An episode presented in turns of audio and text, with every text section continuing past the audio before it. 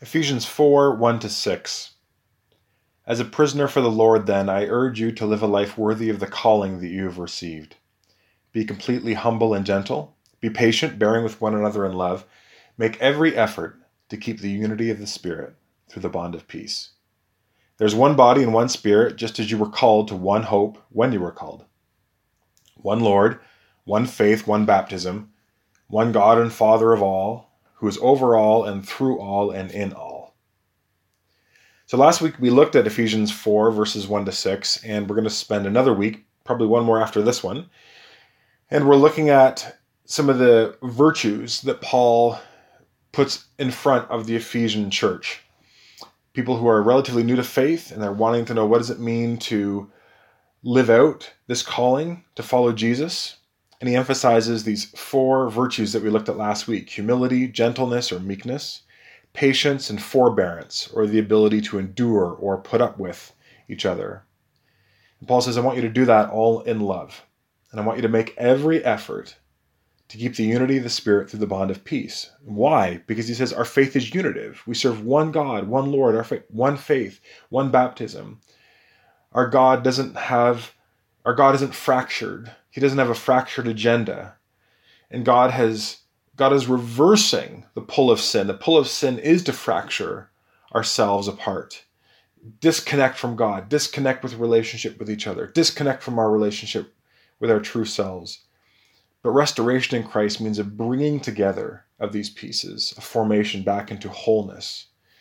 And Paul says that's what the church is supposed to, that, that's what's supposed to be happening within the church. And I thought about this passage, this command to live into this calling in Ephesians 4, verses 1 to 6. And I thought, you know, this is part of the reason why I would say it's really important and critical for someone to be meaningfully involved in a local church because I don't know how you fulfill this calling without being meaningfully involved in a local church. We need each other. You need other Christians in your lives if you honestly desire to live a life worthy of the calling that you have received. We need the crucible of Christian community because that community isn't deeply spiritual form, spiritually formative if it's community on our own terms. But that's often the way we think about Christian community. We think of times with people who we've totally gelled with and we've experienced little to no friction with, we read and applied the Bible in similar ways. We loved and served Jesus in similar ways. They kind of got faith and we love them for it. And those kinds of relationships are really special. But those kinds of relationships are also easy and they don't demand very much of us. And they're easy because they're community on our terms, in our way. And yet, Paul's vision is that believing in Christ is going to put us into contact and into proximity with people, other Christians, whose lives and beliefs and emphases and temperaments are going to require the development of humility and gentleness and patience and forbearance. Right? The subtext of this letter is that genuine Christian community is God's design for the church, but it's not going to just be easy. It's going to require effort. It's going to re- require tremendous spiritual maturity on the part of everybody involved. Now, for some people, that might sound like a bit of a downer. It might sound bleak, but I'm just trying to be honest.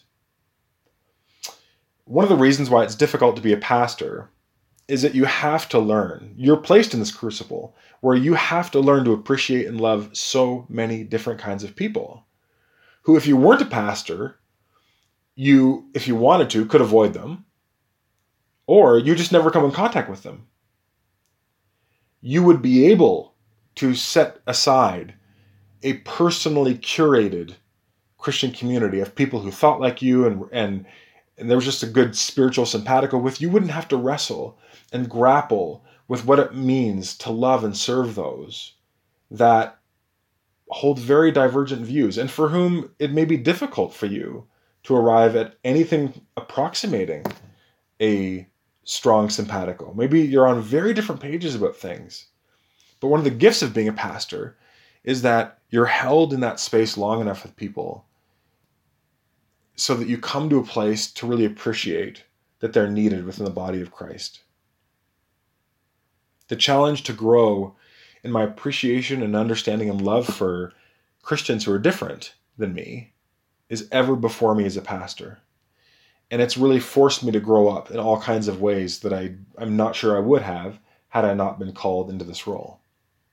And I know that not every Christian is called to the specific calling of a pastor, but every Christian is called to the specific calling of learning to love those who are not like them and learning to enter into a community and develop spiritual friendships with other Christians who are different from them.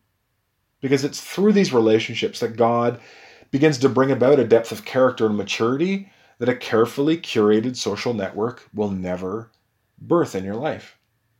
And that process isn't easy. I don't want to make it sound like it's easy, but it is vital. And it's actually a calling that's rooted in verses like Ephesians 4, verses 1 to 6. So let's talk a little bit about what exactly we mean when we're talking about Christian community. What, what, what's this going to look like? What does this mean? What are we going after?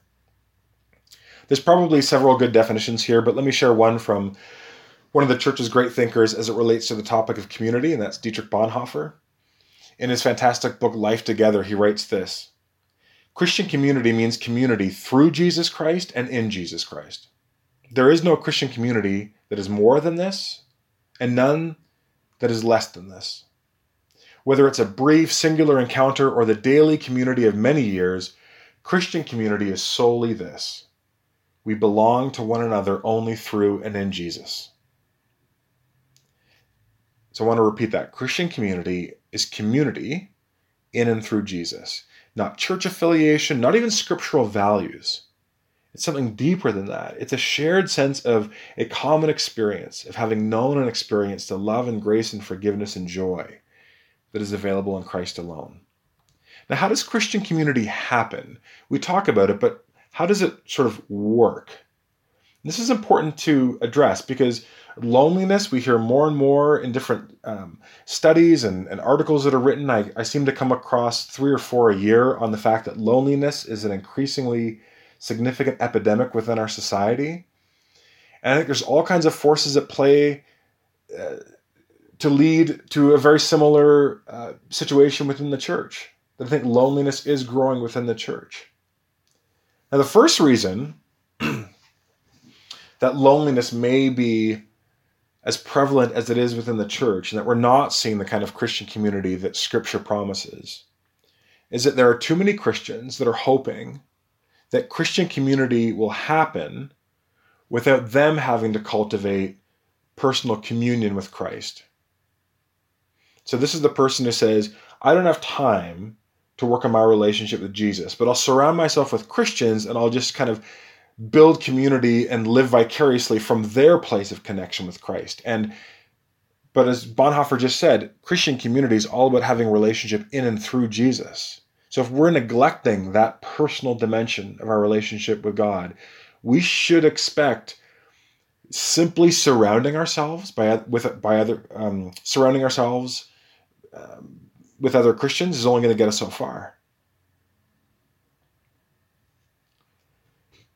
Christian community is community in and through Jesus. And so if we minimize that dimension of personal piety before Christ, it's just going to lead to superficiality in our Christian friendships. And, and we'll have an increasing sense of loneliness even within, even when we're gathered amongst other Christians that we know. Because Christian community is in and through Jesus. But what if that isn't the problem? What if my relationship with Christ is strong and it's growing, but I still don't feel like I'm experiencing any breakthroughs with Christian community? I, there's no momentum really there. What's missing? Well, if the issue isn't between me and God, the interference may lie between myself and others. So let's look at how Christian community happens. You know, in, in, broad strokes, I would say Christian community happens as we establish patterns, first, that lead to mature, godly friendships with others, as we pray together with other people, as we learn to understand and apply the Bible faithfully together, and as we serve in mission together. So on the screen, you'll see these four dimensions heart, soul, mind, and strength. Christian community happens as we live out patterns of heart, soul, mind, and strength and our love for and with our neighbors. And the more of these dimensions you bring to bear on any particular relationship, the deeper and richer your experience of Christian community will be, right? If you have a Christian friend and you share your burdens with them and talk with them and listen well with them, you will experience Christian community. But if you add to that prayer, that will deepen that relationship. If you add to that discussion and going deep into God's word together, that will increase the community. And so will, if you add to those things further still, serving alongside each other, serving in mission together. And so the more dimensions we can bring to bear in our relationships, the deeper our sense of Christian community.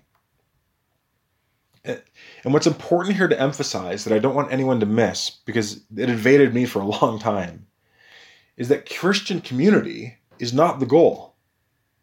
Right? Notice that. Christian community is a byproduct. The goal for the Christian is Christ. The goal is to live for God's glory and to seek to love God, heart, soul, mind, and strength, and to share that love with other people. But too many churches have made the fruit the root, and they've made the circumference the center. And they think we want to be a church that's about building community. We want to be a church that's about cultivating community.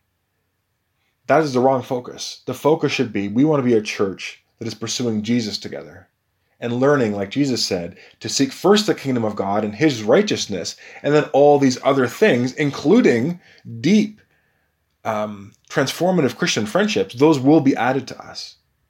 And so community is really a byproduct of missional discipleship. As we seriously and intentionally follow Jesus and, and honor God through our everyday lives, we will experience community. But community is kind of like happiness. If you chase after it, it'll always evade you. But instead, if you seek to serve God and bless other people and serve other people, you'll find yourself being more joyful and you'll, and you'll find yourself experiencing community. Let's talk about levels of community because I think for people in churches, this is critically important to understand. One of the books that was deeply formative for me in my early 20s was a book called The Search to Belong by Joseph Myers. And in it, he talks about how, well, he, kind of working with sociologist Edward T. Hall, he identifies four kinds of spaces in which we find a sense of belonging. There are public spaces, and these are spaces about a shared common experience in a larger space. Maybe it's a large public worship gathering or a conference where there's 500 or 1,000 people there, or you're at a community hockey game, uh, a citywide gathering. Maybe it's a Terry Fox run or some kind of event like that. These public spaces, you don't know many of the people there, but you're still experiencing a sense of community. You're all there sharing in some kind of event or experience together. The next more intimate space is the social space, and this is where people begin to select their community. These are spaces of about 20 to 40 people. And these are these are starting to be people that you're interested in going deeper with and learning to be a little bit more vulnerable with in order to build a friendship. It might not be a tremendously deep friendship, but a significant friendship.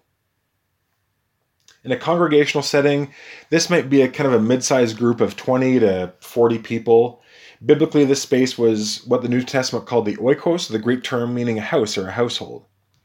Most people have about 20 to 40 people relationally in their life that would fit this social space. The next most intimate space is called the personal space. And this is where we connect through private relationships. This is somewhere around 8 to 16 people in our lives. Most people have about 8 to 16 people who occupy a personal space of community. Think of Jesus and the 12. There were lots of people who Jesus knew and interacted with, but the 12 had a special place of access to and with Jesus. And this is where in our life discipleship begins to take place in a deeper way with these this what's starting to be an inner core of good friends, not just friends like in our social space, but in our personal space, these are starting to be good friends. And the last space, and the most intimate, and the space that for most people means they only have one to maybe three people who even occupy this space at any given time, is the intimate space. And this is the space where we are, where people know the naked truth about us and we don't feel ashamed these are people who we can be completely vulnerable with, who know us, who know our strengths and our weaknesses. These are genuinely deep, deep, known by other people intimate relationships. And if you think about Jesus, the New Testament talks about this sphere of intimate relationship that Jesus had with Peter, James, and John. There are times that Jesus removes Peter, James, and John from within the 12 in order to have a significant, significantly more intense, intimate experience with, with between just the four of them.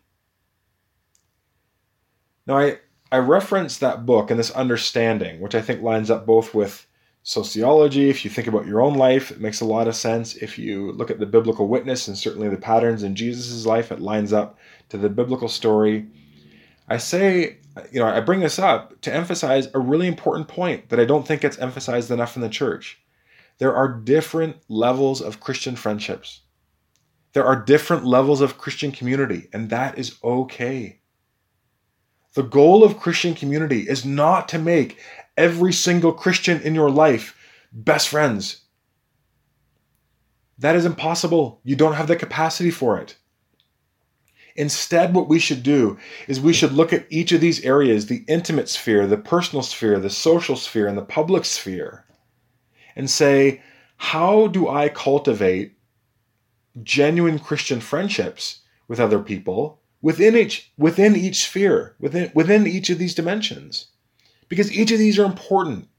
It's not like the only people who count in our life are the people who have intimate or personal relationships with us. Relationships throughout these dimensions are a gift from God, and God uses them to encourage us, to strengthen us, and to challenge us. We need community at all four levels to be healthy and strong. So even though I may never spend a huge amount of time with someone in the public level of relationship. I can still pray for them. I can still cur- encourage them from afar. I can still build community, but it's going to look different and be experienced as something different as opposed to someone who occupies a much more intensely personal relationship with me. And this is important for us to hear because even within a small church where felt community may be strong, Christian friendships are not all or nothing. And so accepting that within all of our relationships, we're going to have different levels of friendship and community. And not seeing that as a bad thing, but celebrating it and giving thanks for it are really, really important. Now, the church, I would argue, it's not the church's job to be your social facilitator. However, it can be. I, th- I think it's important to understand that one of the things the church should be is a conduit through which we are invited into more meaningful and richer Christian relationships with one another. I mean, that's what I want to see happen. My job as a pastor is not to force friendships upon people or guilt people into new opportunities or new relationships. But what I want is for everyone who wants to have better and deeper friendships at every level, I want them to be able to grow in that. I want to remove as many obstacles as possible. So, how do you and I create and deepen Christian community? Well, let's go back to verse 3. Paul says it in Ephesians 4. Make every effort to keep the unity of the Spirit through the bond of peace. Make every effort, that word again, spoudazo, zealous, to do something with intense effort and motivation. So Paul says if you want to create and deepen Christian community, you got to go for it. You got to work at this. You can't just show up to church, sit in a chair, and expect community to be uh, dropped into your lap. You've got to make it happen. And that's on all of us me, you. We make it happen. We don't wait for it to happen. And that means all of us have personal responsibility to do what we can where we are to take the next step to try and establish and deepen Christian community. But that also means that we, as leaders within the church, I'm speaking for myself and our site leadership team, we have to make every effort to help make it happen. So this year, I want to emphasize a few key channels through which community can be established and th- strengthened. So the first is Sunday morning. Don't waste your Sunday mornings in terms of building community. Sunday mornings don't exist to build community. Sunday mornings exist for us to gather around uh, worship in the Word and to be formed by God's Spirit through those mechanisms. But Sunday morning is an opportunity to connect across these four dimensions and levels of relationship with each other. So here was that here's one way you can really make your Sundays count. After the service is over on Sunday, aim to have three post church connections. And then of those three, make one of them with someone who is a familiar face to you, but you just don't really know that well. Google some small talk conversation starters if you're don't feel like you have that skill set, develop it and say every Sunday I'm going to have maybe a 3 to 10 minute conversation with three other people. Again, it doesn't have to be long and it might just be small talk. That's okay. But I'm also going to push myself to connect with someone who yeah, I kind of recognize them, but I don't think I've ever even just connected with them. Say, hey, how's it going? How's your week? Nice to see you this morning. Hope you have a good week. The second way that we can strengthen and create Christian communities through small groups. Groups where 8 to 12 or 14 people are getting together regularly to discuss the Sunday sermon and apply it to their lives and talk about how that's going, who are studying video or Bible studies, who are looking at certain books of the Bible, certain theological topics. We have different small groups that run, and if you want information on those, you can go on our website or you can email me at jeff at nelsoncovenant.com. Small groups are a great way to begin rubbing shoulders with people who will begin to occupy that maybe level three, maybe even two in your life. We have ministry specific small groups like Beyond Our Walls that meets on Monday nights to pray, and Freedom Session that's starting up at the end of September, where we're learning to uh, walk in newness of life and the freedom that Jesus provides, walking away from our woundedness, uh, allowing Jesus to heal those places of brokenness in our lives, and pursuing healing through discipleship. I'm going to be taking part in Freedom Session this year. That's going to be one of the major ways that I'm wanting to grow in Christian community as I learn to follow Jesus, and I'm looking forward to it. And I would really encourage you to consider being a part of Freedom Session. It's an amazing ministry. And lastly, one of the things that we're introducing this year that's new is 321 groups. And they're so named because they're referring to three people who commit to meeting together for two hours once a month. Three people, two hours once a month.